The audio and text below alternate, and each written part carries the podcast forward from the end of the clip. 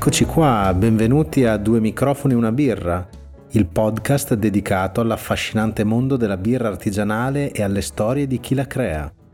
In questo episodio ci immergeremo nel cuore pulsante di un birrificio artigianale, la sala di cottura. Qui, dove il mosto prende vita e si trasforma in quell'amata bevanda che ci rinfresca e ci conquista, incontreremo il vero alchimista del gusto, il birraio. Mm, Giova, mi puzza questa intro. Ma non è che hai fatto scrivere l'intro della puntata ChatGPT? Mm, ma no, è tutto orzo del mio sacco. Dillo che preferivi le mie battute allora. Guarda, ho appena deciso una cosa, dalla prossima stagione abolite le intro. Vabbè dai, tutto questo era solo per dire che con l'episodio di oggi inizia un mini ciclo di quattro puntate dedicate alle figure professionali che ruotano intorno alla birra artigianale. Ebbene sì, e il protagonista di oggi è il birraio. Entreremo nei dettagli di questa fantastica professione, ma non anticipiamo nulla. Mettetevi un bel paio di auricolari, alzate il volume e ci sentiamo più tardi per i saluti. Sigla. Sigla.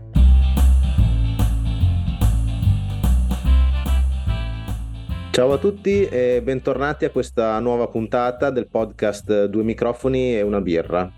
Oggi parleremo del processo fondamentale per la creazione della nostra amata bevanda e quindi della sua figura principe, il birraio. E per farlo è qui con noi Daniele Menin, ideatore e fondatore del birrificio Torremozza di Rovigo. E gli ascoltatori più attenti ricorderanno che in una puntata della scorsa stagione abbiamo degustato la Oscar Mild, che è prodotta proprio da questo birrificio. Quindi wow. ciao Daniele e grazie per aver accettato il nostro invito. Ciao ragazzi, ciao a tutti.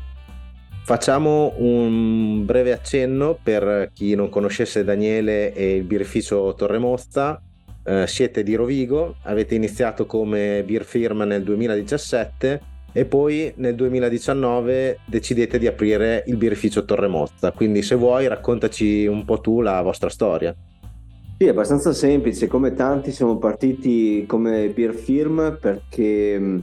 Uh, avevo il, il, il, locale, l'Ops, un, una birreria eh, storica in centro Rovigo. Uh, la passione mi ha portato a saperne sempre di più, cominci a studiare, uh, volevo fare dei corsi, invece alla fine mi sono stato invitato in birrificio da un paio di ehm, amici abbastanza importanti a seguire le cotte, a vedere le produzioni, a cercare di capire eh, e di studiare ovviamente sui libri dove si studiano a, nei vari corsi, comunque mh, libri scritti dagli, dagli statunitensi. Da lì eh, è nata la, la, voglia di cominciare a provare di, a fare, a fare delle, delle birre di, di, mia ideazione, delle, delle, creazioni, visto che comunque le, le birre in stile inglesi se ne trovavano abbastanza poche e quelle poche che avevo trovato non ero soddisfatto, ma avevo dei bellissimi ricordi di um, alcune poche birre in stile inglesi e a me il concetto del, del, pub inglese per me è fondamentale, racchiude molto quello che è il senso che ha la birra, quindi la convivialità e metterla al, al bancone eh, un, diversi centri sociali eh, metterli tutti lì e che uh, l'unica cosa che li accomuna dal meccanico al bancario eh, al bancone sono appunto eh, le pinte di birra che si bevono eh, niente di moderno niente di eh, niente corsa all'oro verde quindi al luppolo cercare di eh, bere birra ehm, molto velocemente t- tanta a pochi gradi è la cosa che mi piaceva molto di più e quindi abbiamo cominciato a fare da beer film, creare delle ricette. Abbiamo fatto tre anni così a produrre in eh, vari birrifici, ma eh, uno su tutti Rattabliu, che è il mio, un, po', un po' il mio mentore, eh, che è l'altro birrificio di Rovigo. E sai, dopo tre anni che lo fai, dici vabbè, o, o lo fai seriamente, e se no mi portava via tanto tempo per avere poco guadagno. E quindi ho detto, vabbè, ci proviamo, ho trovato la, la, la, ho preso la balla al balzo di eh, comprare un birrificio eh, usato di un mio amico di Caserta, un birrificio Stimalti di Caserta e da lì è cominciata. Purtroppo abbiamo aperto proprio il mese prima del, del Covid, quindi marzo 2020. e, siamo partiti lì come altri birrifici, altri colleghi del Veneto, siamo partiti eh, in, non sapendo cosa ci aspettava, eh, però è andata bene alla fine chi, eh,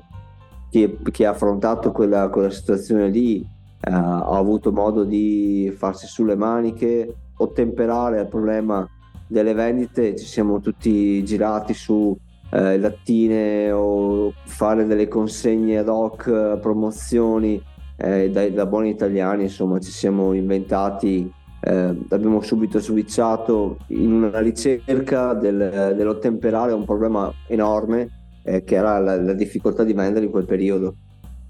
Ah, certo, immagino che avete dovuto arrabattarvi con un problema molto più grande di quello che avevate immaginato. Sì, e, sì. Mm, visto che parlavi dell'impianto, di come, di come, avevi iniziato come beer film, quindi spieghiamo rapidamente, beer film significa che eh, tu sostanzialmente porti delle ricette delle tue creazioni presso un altro birrificio che ha già l'impianto e ci pensa poi lui a produrre la birra eh, e poi invece eh, sta a consegnarla e venderla. È un po' questa l'idea del beer film, corretto? Sì, diciamo che è abbastanza c'è un bel limbo lì, nel senso che sì, tanti effettivamente hanno un'idea, ehm, dicono al, birra, al birrificio mi serve quella birra lì fatta così, ho quest'idea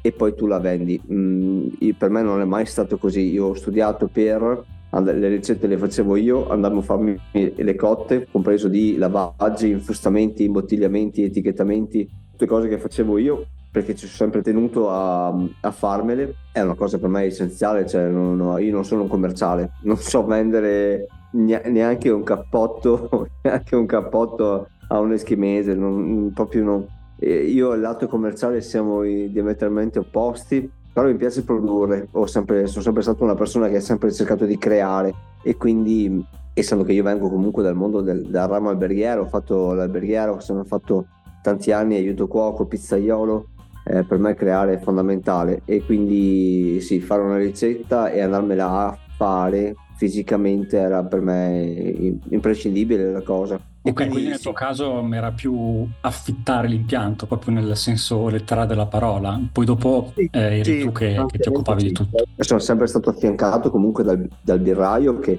conosce il suo impianto, mi può dare delle dritte eh, per quanto riguarda alcune cose molto tecniche come l'efficienza, eh, guarda che questa cosa qua se la fai così il risultato sarà questo, non conviene, saper mettere le mani in un impianto come sono cresciuto io con l'impianto mm, assolutamente manuale e attualmente l'impianto che mi sono comprato è manuale, non è automatico, quindi non imposto ricette, no, non premo pulsanti, per me sono orecchie, manopole, sentire se la pompa funziona o meno, quanto va, eh, se entra il vapore, eh, quanto stanno girando forti le pale, vedere, toccare con mano assolutamente tutto. Eh, sono nato con l'impianto appunto di, di Rattabrio che era assolutamente un, un manuale di automatismi, c'era poco niente e mi sono comprato un impianto ancora più manuale, tutto manopole e a me piace molto. Non ho eh, PLC.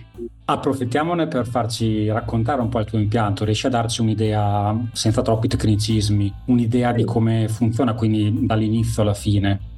Io ho l'impianto da 8 ettolitri, quindi vuol dire che ogni volta che faccio una, una cotta di birra, cioè una produzione, eh, riesco a produrre 800 litri in un colpo, 750-800 litri in base alla eh, gradazione alcolica della birra finale. È un impianto a due tini, quindi sono due pentoloni enormi, uno per l'ammostamento e la filtrazione, dove dentro ci mettiamo l'acqua a varie temperature e il malto d'orzo che maciniamo, che maciniamo noi, compriamo ovviamente il malto e i grani di cereali eh, già maltati da Germania, Inghilterra, qualche volta da, dagli Stati Uniti. Ce li compriamo, ce li maciniamo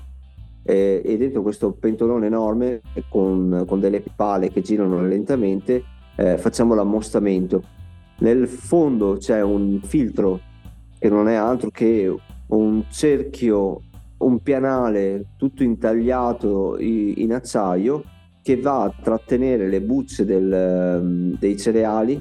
e eh, lasciar passare tutta la parte liquida, che quella diventerà mosto. Da lì viene quindi filtrato eh, dopo un'ora e mezza circa di ammostamento, quindi di questo ammollo di eh, acqua e eh, cereali vari che può essere orzo, frumento, segale, orzo sicuramente in quantità maggiori. Viene lasciato lì eh, un'ora e mezza a creare, a estrarre la parte zuccherina eh, che sarà quella che è la, la, la, parte del gusto della birra che viene fuori da lì, andrà filtrata da questo eh, fondo filtrante e eh, trasferita tramite una pompa eh, idraulica, eh, trasferita in un altro tino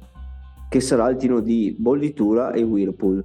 Un tino uguale identico all'altro, senza pale, eh, dove la, la, birra viene eh, fatta, il mosto viene, fatto, eh, viene portato ad ebollizione, dove bollirà più o meno 60-90 minuti di media, tra alcuni casi particolari, di birre particolari che vanno a una bollitura molto più lunga. Diciamo 60-90 minuti e nel, nel, ehm, in questo tempo vanno aggiunti anche i, i luppoli in varie tempistiche, in vari step, diciamo noi, che può essere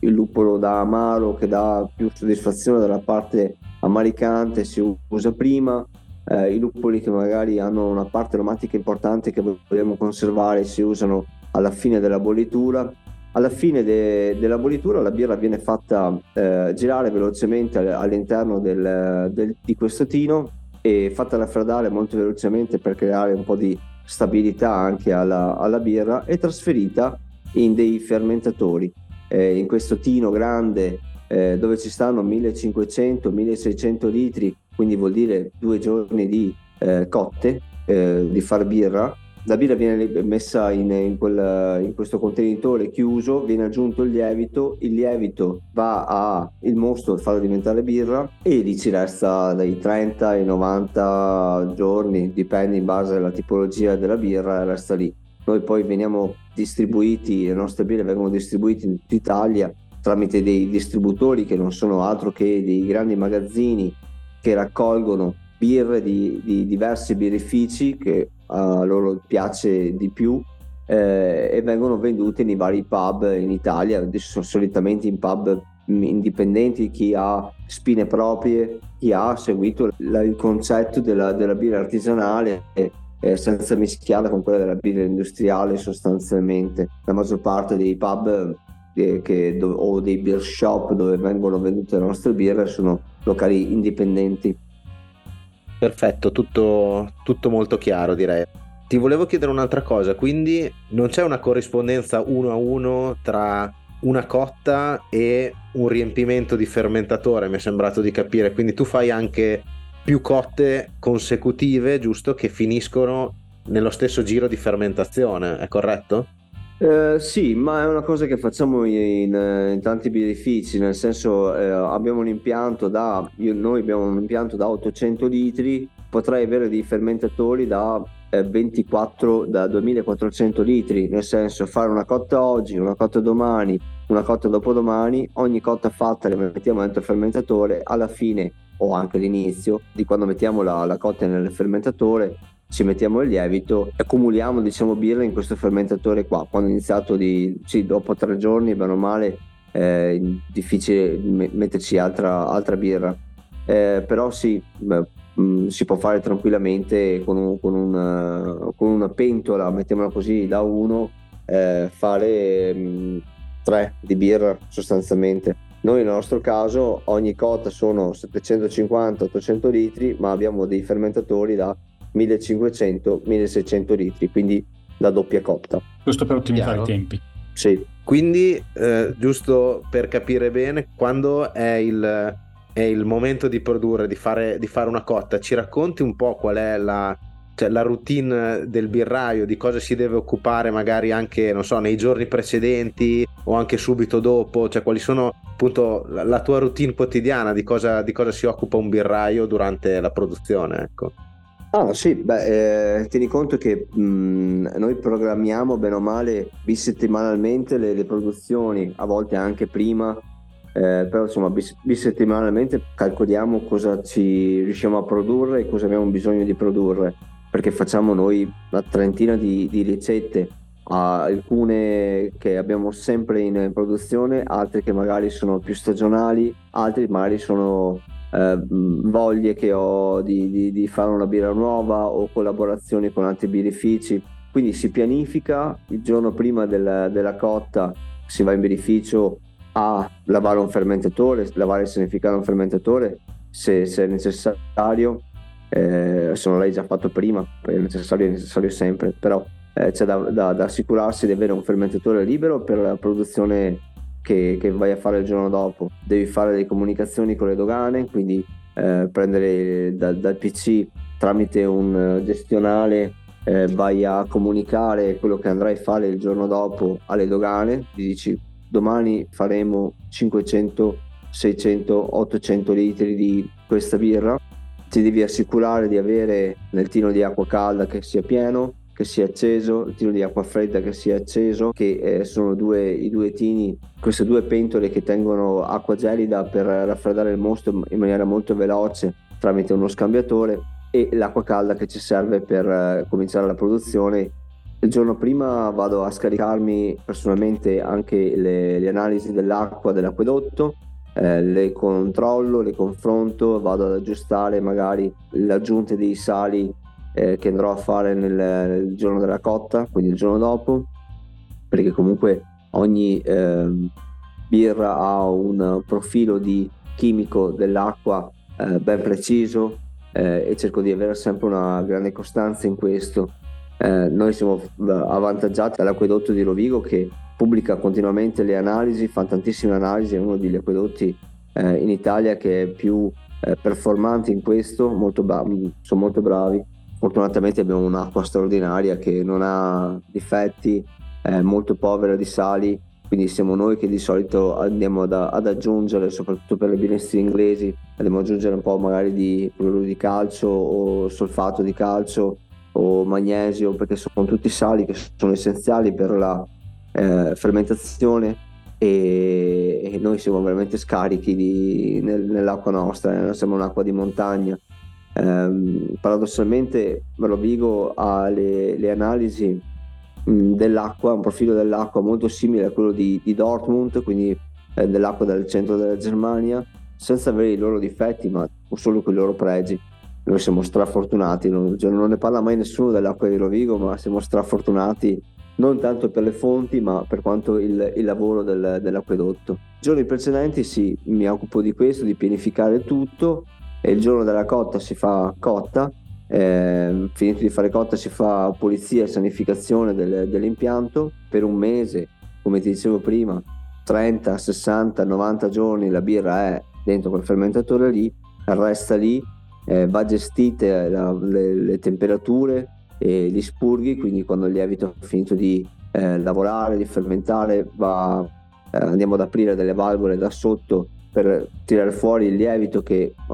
morto, che ormai non ci serve, non ci serve più, abbassiamo le temperature gradualmente, eh, che le portiamo a 2 gradi di solito, dipende anche lì dalla ricetta, da, dalla tipologia di birra che andiamo a fare, le lasciamo lì a maturare per un tot di settimane e poi la infustiamo o la illattiniamo. Ti faccio questa domanda parlando più della parte creativa del tuo lavoro, ovvero mh, decidi di eh, mettere a catalogo una nuova birra. Ci spieghi il processo creativo che c'è dietro, eh, quanti esperimenti servono, quando è finalmente pronta per eh, la produzione finale, quindi per il commercio?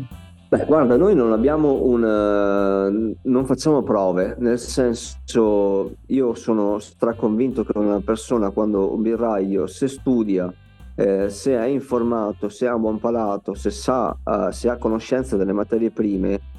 alla prima cotta non dico che le riesce al 100%, ma eh, il nuovo esperimento non sarà mai visto come un esperimento, non, non si andrà mai a dire, eh vabbè sì, eh, ho fatto sta birra qua, però non è un granché, ma è, è la prima cotta. Secondo me un buon birraio mh, mm, riesce a, a, trovare la, la quadra di, della, della birra nell'arco di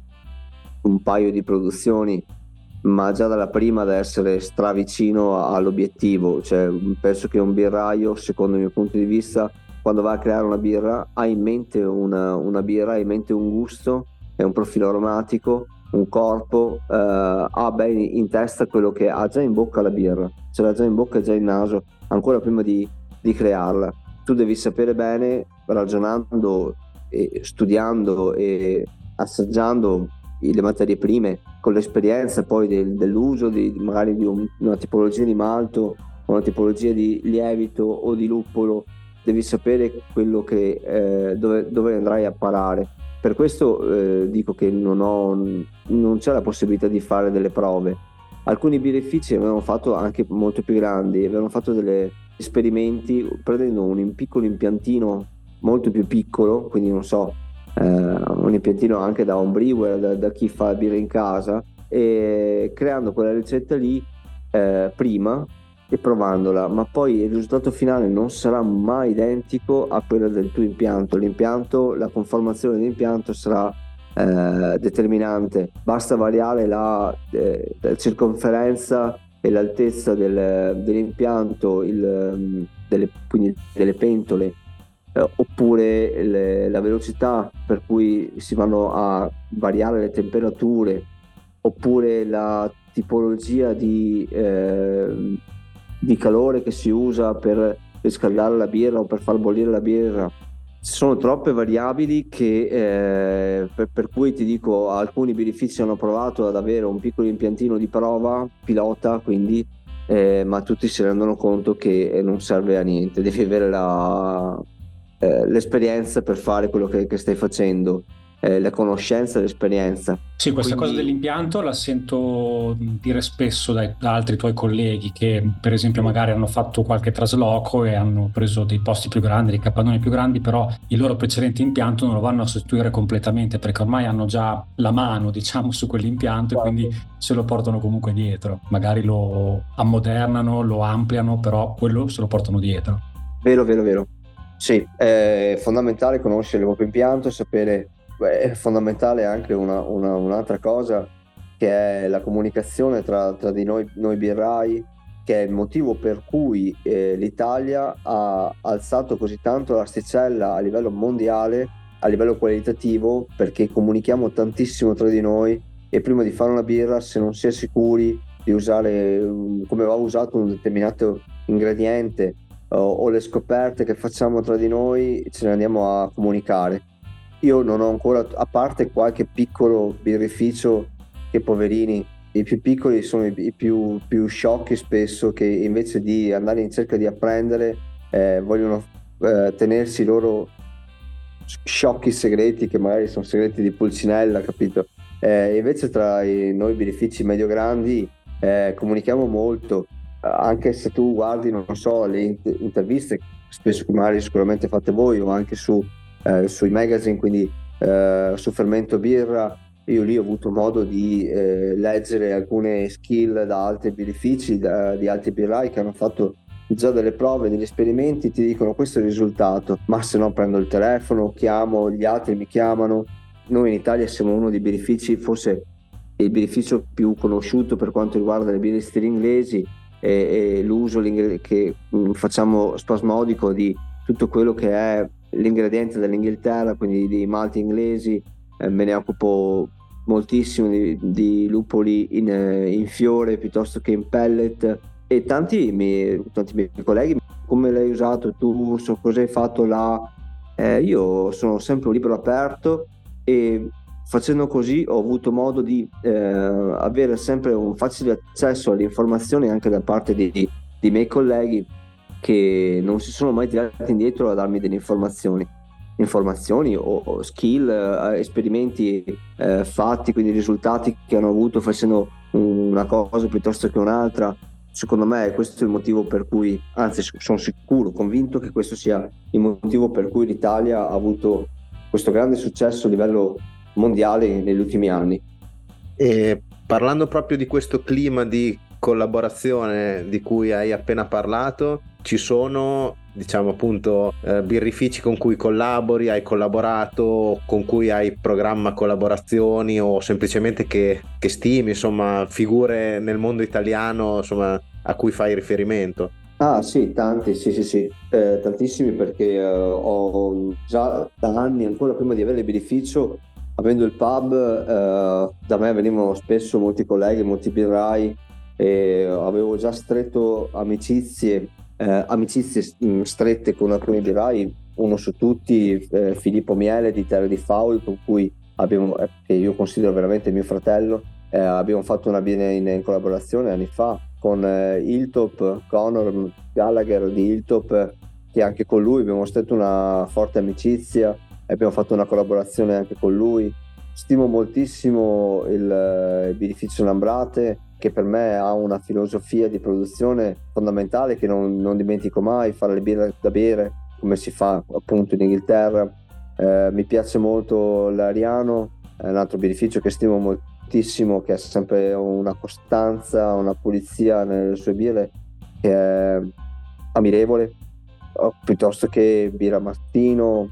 eh, appunto Mauro Salaoni è stato uno di quelli che mi ha invitato nel suo birrificio quando ho detto, era al pub, al bancone del pub mio, quando ho detto che volevo uh, fare dei corsi per fare la birra, mi ha detto lascia stare i corsi, vieni, vieni in birrificio da noi, vieni lì, ti faccio vedere quello che, quello che è, toccare con mano, poi i libri, se uno ha voglia di studiare, studia, non serve fare un corso, se uno ha la, la fame di sapere, di conoscere, quello sistema. Sì, ma anche altri benefici con cui ho fatto collaborazioni. Adesso lunedì con Simone di Bayonne, beneficio Bayonne di, di Ravenna, facciamo una Imperial Stout, eh, altre collaborazioni. Eh, ne ho fatto, ho vinto una medaglia d'oro con la, a Barcellona, sì, Barcellona l'anno scorso con la nostra Foreign Extra Stout che ho fatto in collaborazione con Stimalti con cui anche con lui è nato, che è quello che mi ha venduto l'impianto e anche con lui è nata una eh, forte amicizia, ci scambiamo sempre molti pareri eh, sugli acquisti, magari dei fusti, dei malti, ci confrontiamo per quanto riguarda i distributori, hai parlato con lui, come sta andando, come è il mercato da voi, tantissime, noi ne parliamo tantissimo tra di noi. Per dirti con Rattablio dove ho praticamente imparato a fare birre, tuttora anche loro avevano un impianto molto piccolo, adesso sono preso un impianto molto più grande del, del mio e continuiamo comunque a collaborare, chiamarci, Daniele hai un chilo di, so, di, di cloruro di sodio eh, che sono rimasto senza, sì, vieni. Mi arrivano i, i fusti domani, il bancario di fusti domani e devo infustare, sono in ritardo, ce li hai tu da prestarmi? Sì, vieni. Eh, sì, siamo molto amici e collaboriamo molto, ci diamo molto una mano l'un l'altro. Sì, in effetti è molto bella questa cosa, devo dire che l'abbiamo notata, a parte frequentando i birrifici, ma anche in questo ciclo di interviste, il fatto che eh, voi produttori non siate gelosi o invidiosi eh, dei successi altrui, delle, delle altre produzioni, ma che riusciate a...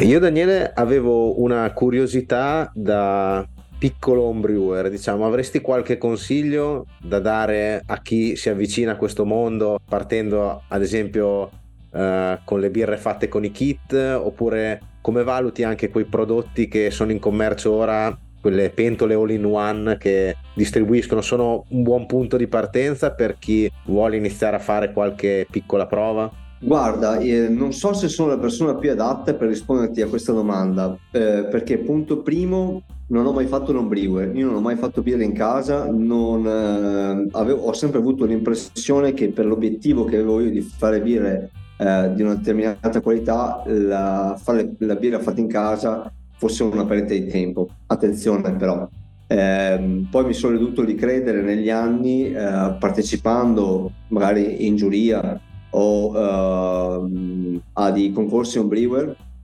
e, um, e, ho avuto modo di assaggiare delle cose molto molto molto valide e molto più buone a volte di alcuni benefici. Quindi eh, era un'idea sbagliata che avevo. Il consiglio che posso dare in, al di là del, della tipologia di pentole che non ne conosco neanche una dei vari sistemi fatti con estratto eh, estratto più grani o piuttosto che um,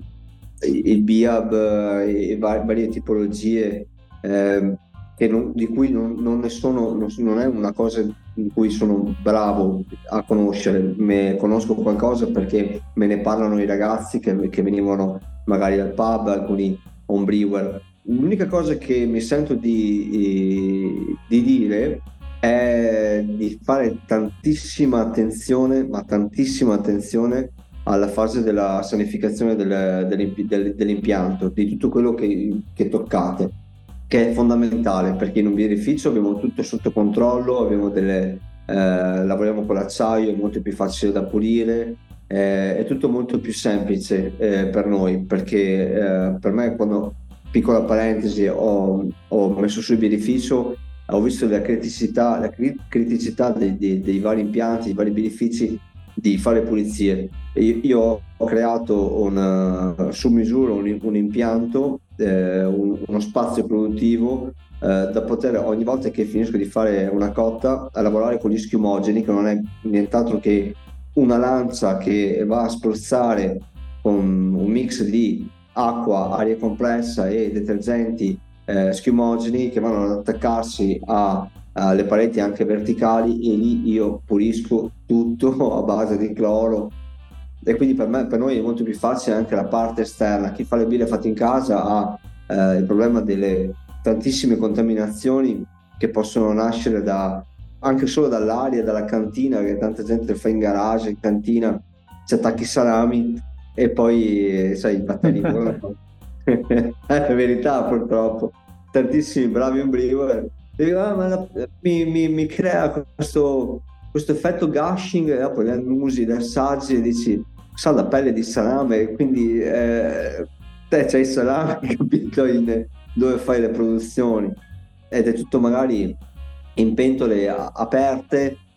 No è un po' un casino. Quindi la, la cosa fondamentale è trovatevi se volete fare avere un risultato interessante trovatevi uno spazio dove riuscite a pulirlo bene e pulite e sanificate sempre tutto, bottiglie comprese, la, la, la pulizia e la sanificazione è una cosa fondamentale.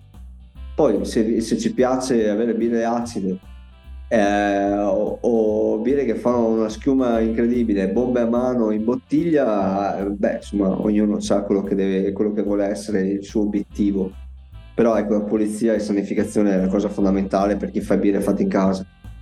Hai dato esattamente la risposta che volevo sentirmi dire perché ne ho fatte alcune nella mia piccola esperienza e fondamentalmente avevano tutte lo stesso sapore alla fine nonostante facessi stili diversi e pensavo di essere stato attento ma non sono mai riuscito a capire dove stava il problema. E alla fine sono arrivato a identificare che il problema probabilmente era la parte di sanificazione del materiale che come hai detto tu facendola in un garage così a tempo perso non era sicuramente un procedimento, chiamiamolo professionale, ecco, e quindi immagino che il tallone di Achille stia, stia proprio lì. Cioè, ti dico una, una delle domande che mi fanno uh, chi magari mi, si, non si approccia, ma uh, mi chiede curiosa, con curiosità come, come, si svolge il mio lavoro, quante ore lavoro in un giorno per avere un beneficio, dopo che magari hanno capito che per fare 800 litri di birra, 1600 litri di birra ci vogliono due giorni di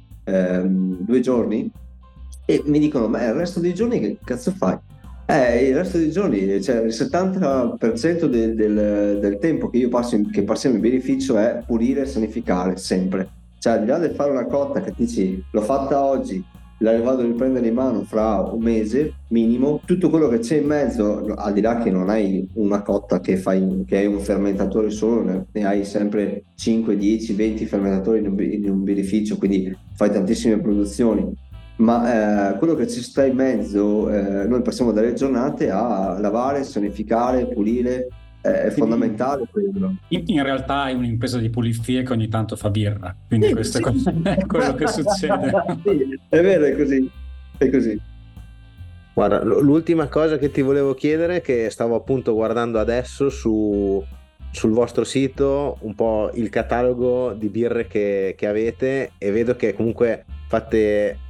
un sacco di, di etichette diverse e ho notato un po' mh, due filosofie eh, un po' contrastanti in alcuni birrifici. Una che tende magari a fare poche birre, affinarle, farle magari il più possibile vicine allo stile originale, invece ci sono altri birrifici che sperimentano, eh, mescolano ingredienti. Mi sembra che, che tu sia più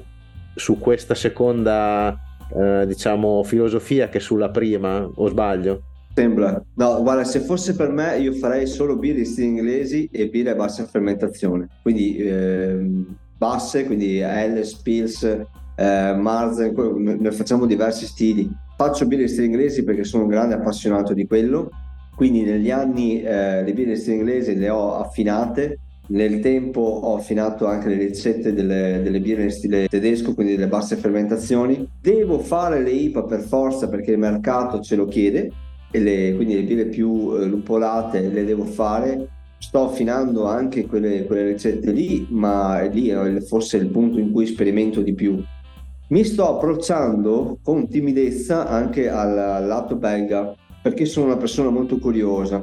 Uh, ho un altro paio di domande, sono puramente curiosità. Visto che dicevi che insomma sei un tecnico, non sei un, un commerciale, eh, no, anche solo non so, come ti vengono i nomi delle birre, le etichette, le grafiche? Cioè, contribuisci tu? Hai, hai qualcuno che ti aiuta? Guarda, eh, uh, se, dovrei fare altre tre puntate per spiegarti questa cosa. Eh, cerco di, di, di, fare in breve. Eh, I nomi delle birre sono tutte cose molto molto legate a quello che può essere la mia infanzia o, o alle mie esperienze. Eh, ogni nome ha un suo senso eh, che può essere goliardico, può essere emozionale, può essere legato a, a ricordi. Ben venga insomma se, se ho la possibilità di, di, spiegarlo, non è una mia prerogativa spiegare eh, il nome di una, di una, birra perché lo associo sempre a, a come la canzone di un, uh, il testo di una canzone di un cantautore eh, che è una cosa molto introspettiva, molto personale e per me ogni birra è molto molto personale per quanto riguarda il nome e spesso anche per quanto riguarda la birra. Non è mai un nome commerciale, a volte sono trovate eh, che, che, mi vengono da ubriaco piuttosto che eh, come so, la, la Ganjalf che è una birra fatta con la canapa e, e, avrei detto proprio chiave. quella come primo esempio è, è stata una, una ricetta eh, il nome cioè non neanche una ricetta un'idea di, di birra che è venuta fuori così in amicizia che poi non è neanche venuta fuori esattamente proprio da me ma comunque in una discussione così ho detto guarda se, se, se con questa mia collega eh, mi ha, detto, ha tirato fuori il nome ah, fare una birra con, con la canapa. La chiamiamo ho detto guarda se avessi voglia di fare questa birra qua in collaborazione la facciamo assieme la facciamo da me farei così così così. È nata, è nata sta goliardata così e è venuta fuori una cosa molto, molto carina e interessante. Però ecco sì, anche la parte grafica io do degli, degli, input più precisi o meno precisi al mio grafico con cui ci lavoro da, dal tempo dal 2007 perché avevo prima di aprire il beneficio ho sempre lavorato nel mondo della ristorazione avevo delle pizzerie da sport ho delle pizzerie e birrerie ho sempre lavorato in questo settore qua quindi anche per quanto riguarda i listini piuttosto che la pagina Facebook, eh, le locandine, le abbiamo sempre fatte insieme, ho sempre avuto lo stesso grafico, eh, io gli do degli input, a volte precisi e gli rompo le palle, altre volte magari ho un'idea eh, molto nebbiosa e dico guarda questi sono i colori che ho in testa, sviluppa tu e poi sviluppiamo assieme. Visto che sale il momento curiosità, ne ho una anche io. Mi è parso di capire nella tua risposta precedente un minimo di astio verso le IPA. Tra l'altro, astio che condividi con un sacco di, di altri birrai e di esperti del settore, diciamo così. E però mi stupisce perché comunque tu hai detto che hai una, un'impronta molto, molto inglese, quindi credevo che anche che, che, proprio per questo motivo le IPA si salvassero nel tuo immaginario, invece niente. No, eh... no, fermi tutti. Io eh, dico sempre una, una cosa, eh, se io volessi, se, se, dovessi fare il, il discorso del eh, che, che birra ti porteresti in, in, un'isola deserta, ti direi o una bitter o una IPA, però attenzione, le, le, IPA come sono nate, che adesso vengono denominate English IPA, ma sono loro, sono le IPA, sono birre che eh, nel vecchio stile, nel vecchio modo di fare le IPA eh, che io adoro. E infatti eh, la mia birra preferita del, del birrificio ehm, è la IPA Mena, che IPA Mena eh, prende il nome da, dalla IPA del Mena. Io, il mio cognome è Menin, il mio soprannome è sempre stato il Mena, e IPA Mena è la IPA del Mena. Ed è una English IPA, quindi solo lupoli in fiore, in coni, eh, niente dry hopping, niente lupoli americani, niente profumi estremi, niente be- be- bevande luppolatissime, il suo amaro giusto tagliente, i suoi giusti profumi molto nobili, floreali e terrosi, birre che ne puoi bere a camionate eh, non per quanto riguarda il grado alcolico ma perché, per proprio il concetto di bevibilità. Se tu bevi una birra per estremo molto lupolata come può essere non so una West Coast IPA una Neipa quelle birre molto moderne che ci sono adesso DDH, Double Dry Hopping e quant'altro dopo una io personalmente neanche dopo mezza mi sono già rotto le balle. Eh, io penso che qualsiasi qualsiasi persona che eh, va a, abituata a bere al pub dopo che ne ha bevute due, anche lui si, cioè, gli resta in bocca veramente un sapore uh, stancante eh, di luppolo, ma tanto stancante. Le English IPA per me invece sono, eh, no per me, da, storicamente le English IPA sono un'altra cosa, per cui quando io parlo di IPA e purtroppo ehm, ehm, rispondo a, a, quello che è il concetto del, de, del, pubblico delle IPA, le IPA moderne, ma le IPA nascono dall'Inghilterra e hanno eh, tutte altre caratteristiche. Le English IPA purtroppo adesso si chiamano English IPA, con cui tra l'altro, tra parentesi, eh, l'anno scorso eh, a febbraio abbiamo vinto la medaglia d'oro eh, nel, in questa categoria qua con la IPA Mena e sono birre che purtroppo le, le fanno in pochi in Italia perché chi fa IPA eh, parte a fare birre molto moderne e, e molto lupolate. Eh, noi facciamo anche noi le IPA moderne ehm, perché ce le chiede il mercato. Ovvio che una English IPA ha molto meno mercato che una, una West Coast IPA, una Double Dry Hopping IPA eh, o tutte le sue declinazioni moderne però quelle sono le, que, quella è la IPA, cioè quelle sono le, eh, si parte da lì, quello è il concetto.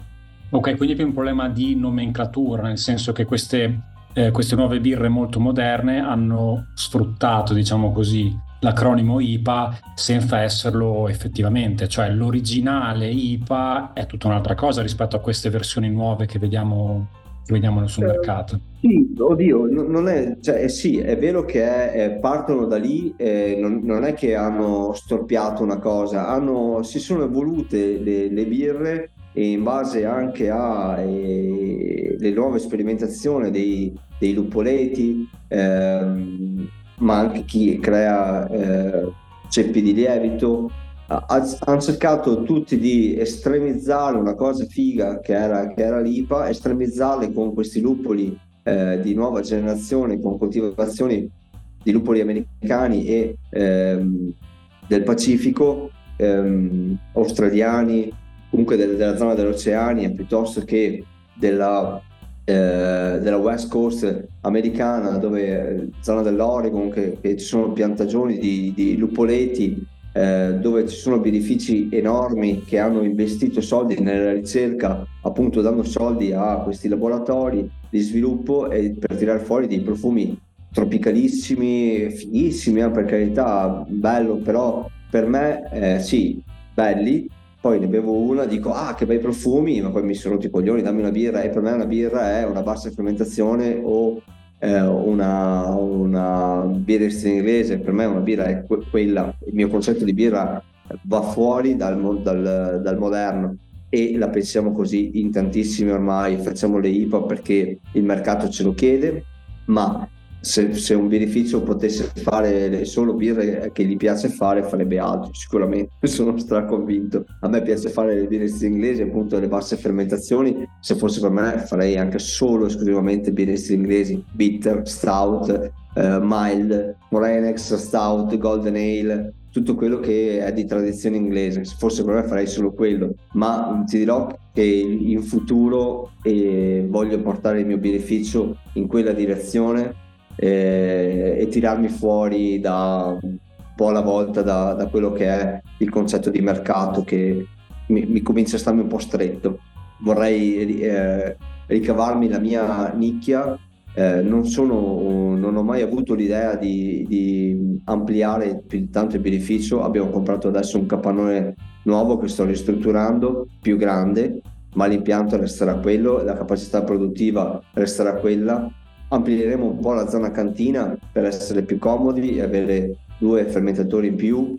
ma lì mi fermo. Anche se avessi la possibilità di produrre di più, mi fermerò lì. Ho il mio concetto, il mio obiettivo lo sto raggiungendo, l'ho già raggiunto in parte, posso fare di più, farò un po' di più, ma non più di tanto. C'è anche un, un, un concetto di qualità della vita che è, che è fondamentale e alla base della mia vita. Sacrosanta verità. Eh, un'altra cosa che mi ha stupito molto che hai detto prima è la questione dell'acqua. Non mi aspettavo che a Rovigo ci fosse quel tipo di acqua. Adesso noi siamo della zona tra Ferrara e Bologna, giusto per farti un esempio, lo si vede nei rubinetti eh, di casa, se non li pulisci ogni due settimane si, si intasano di calcare, quindi insomma eh, lascia un po', mi lascia stupito il fatto che appunto dici che hai un'acqua che è più simile magari alla Germania che... che... Sì. Tu ti conto che uh, se tu, tu fai l'ombriwer, eh, se non ho capito male, eh, tanto per darti due dati, e noi come gradi durezza dell'acqua è molto bassa, i gradi francesi abbiamo dai 15-16 al massimo 17 gradi francesi, 40-45 eh, di, di, calcio, solfati 26-28, quindi noi siamo veramente bassissimi come, come, come livelli. Ma ti ripeto, non è una questione perché noi peschiamo dall'Adige, pensa, quindi l'Adige non è che eh, sia tutto sto granché però è proprio i, i, due, ehm, i due acquedotti di Rovigo, quello di Buona Polesine e di Badia Polesine, che fanno il lavoro sporco, lo fanno loro, hanno, abbiamo un sistema di depurazione delle acque che è straordinario ed è un'azienda che lavora veramente, veramente, veramente bene. Sei dalla parte sbagliata del poggio. Dai Daniele, ti, ti ringraziamo veramente molto per la tua disponibilità. Grazie mille. Grazie a voi ragazzi per le chiacchiere, mi dispiace di essere prolisso ma ogni volta che faccio un'intervista pre- preventivata 30 minuti, alla fine un'ora e mezza. Beh, ma è diventata una chiacchierata fra amici, è meglio così, è ancora più bella. Allora Giove, eccoci ritornati qui. E, ehm, cosa dire della puntata di oggi? Cosa ci portiamo a casa? Mm, io mi porto sicuramente a casa il fatto che eh, la pulizia e la sanificazione dell'impianto è fondamentale, cosa che tra l'altro se ricordi avevamo già visto nella puntata 1, quella con Filippo di Statale 9, che ci parlava appunto di quanta acqua serve per eh, occuparsi di queste, di queste faccende e anche Daniele ci ha ribadito quanto questo porti via tempo e, e, risorse, ma che sia fondamentale. Sì, sembra proprio che la differenza tra fare birra per hobby e farla in modo professionale sia comunque quella, oltre di conoscere bene la materia eh, e il processo, anche quello di usare comunque un'attrezzatura di un certo tipo e seguire determinate procedure, cosa che appunto un, nella cantina della propria casa o nel garage non è facile, non è, facile o non è proprio fattibile o, o, viene comunque tralasciato perché è forse la parte più noiosa del, sì, del lavoro. Sì, credo che raggiungere quel livello di sanificazione che hanno nel, negli ambienti professionali eh, in una casa non è semplice. Sì, invece mh, la cosa che a me ha stupito particolarmente è il fatto che non faccia prove quando deve creare una nuova birra, ma si affida semplicemente alla conoscenza del suo impianto e a dei parametri più o meno uh, regolari che ha, magari ha ritrovato in tante ricette che magari me ne immagino come il mixer di un fonico dove vai a alzare e abbassare queste levette, tanto conosci bene lo strumento e sai che sì. il risultato che verrà fuori è, è comunque buono. Un po' l'esperienza, un po' l'istinto, alla fine ti portano. Sì, rompe un po' la magia, però effettivamente se ci pensi è un processo biologico, biochimico, quindi deve sottostare per forza a delle regole fisse, quindi ci sta che una volta che hai imparato a conoscere il tuo il tuo impianto sai come si comporta, quindi uh, uno più uno fa sempre due e quindi il risultato che ti salterà fuori sai già cosa aspettarti. Eh. Sì, ricollegandomi in parte a quello che stai dicendo, un'altra cosa che ho notato è il fatto che la sua esperienza da un brewer fosse completamente assente, cioè che il suo primo lavoro, la sua prima birra fosse eh, fatta direttamente presso un altro birrificio dove aveva trovato, aveva trovato lavoro. Quindi è uno step che Daniele non ha, sì, non ha avuto. È passato subito da 0 a 100 che probabilmente avendo un mentore che ti insegna è fattibile in alternativa come abbiamo sentito in tante altre interviste c'è sempre stato il passaggio magari intermedio. La sperimentazione casalinga. sì, da un brewer esatto. Qui invece eh, lui è passato direttamente alla produzione a, a, al boss finale insomma. Esatto. E invece un'altra cosa che mi porto a casa è che spesso il mercato porta i birrai a, a fare prodotti che in realtà magari non sarebbero proprio nelle loro corde o che se fosse per loro non, non, metterebbero, non metterebbero a catalogo. Però già la birra artigianale è una nicchia di mercato, se ogni birrificio producesse effettivamente solo quello che il birraio piace fare, probabilmente sarebbe la nicchia della nicchia e quindi sarebbe poi un'attività non economicamente sostenibile. Eh certo, è comunque, è comunque un business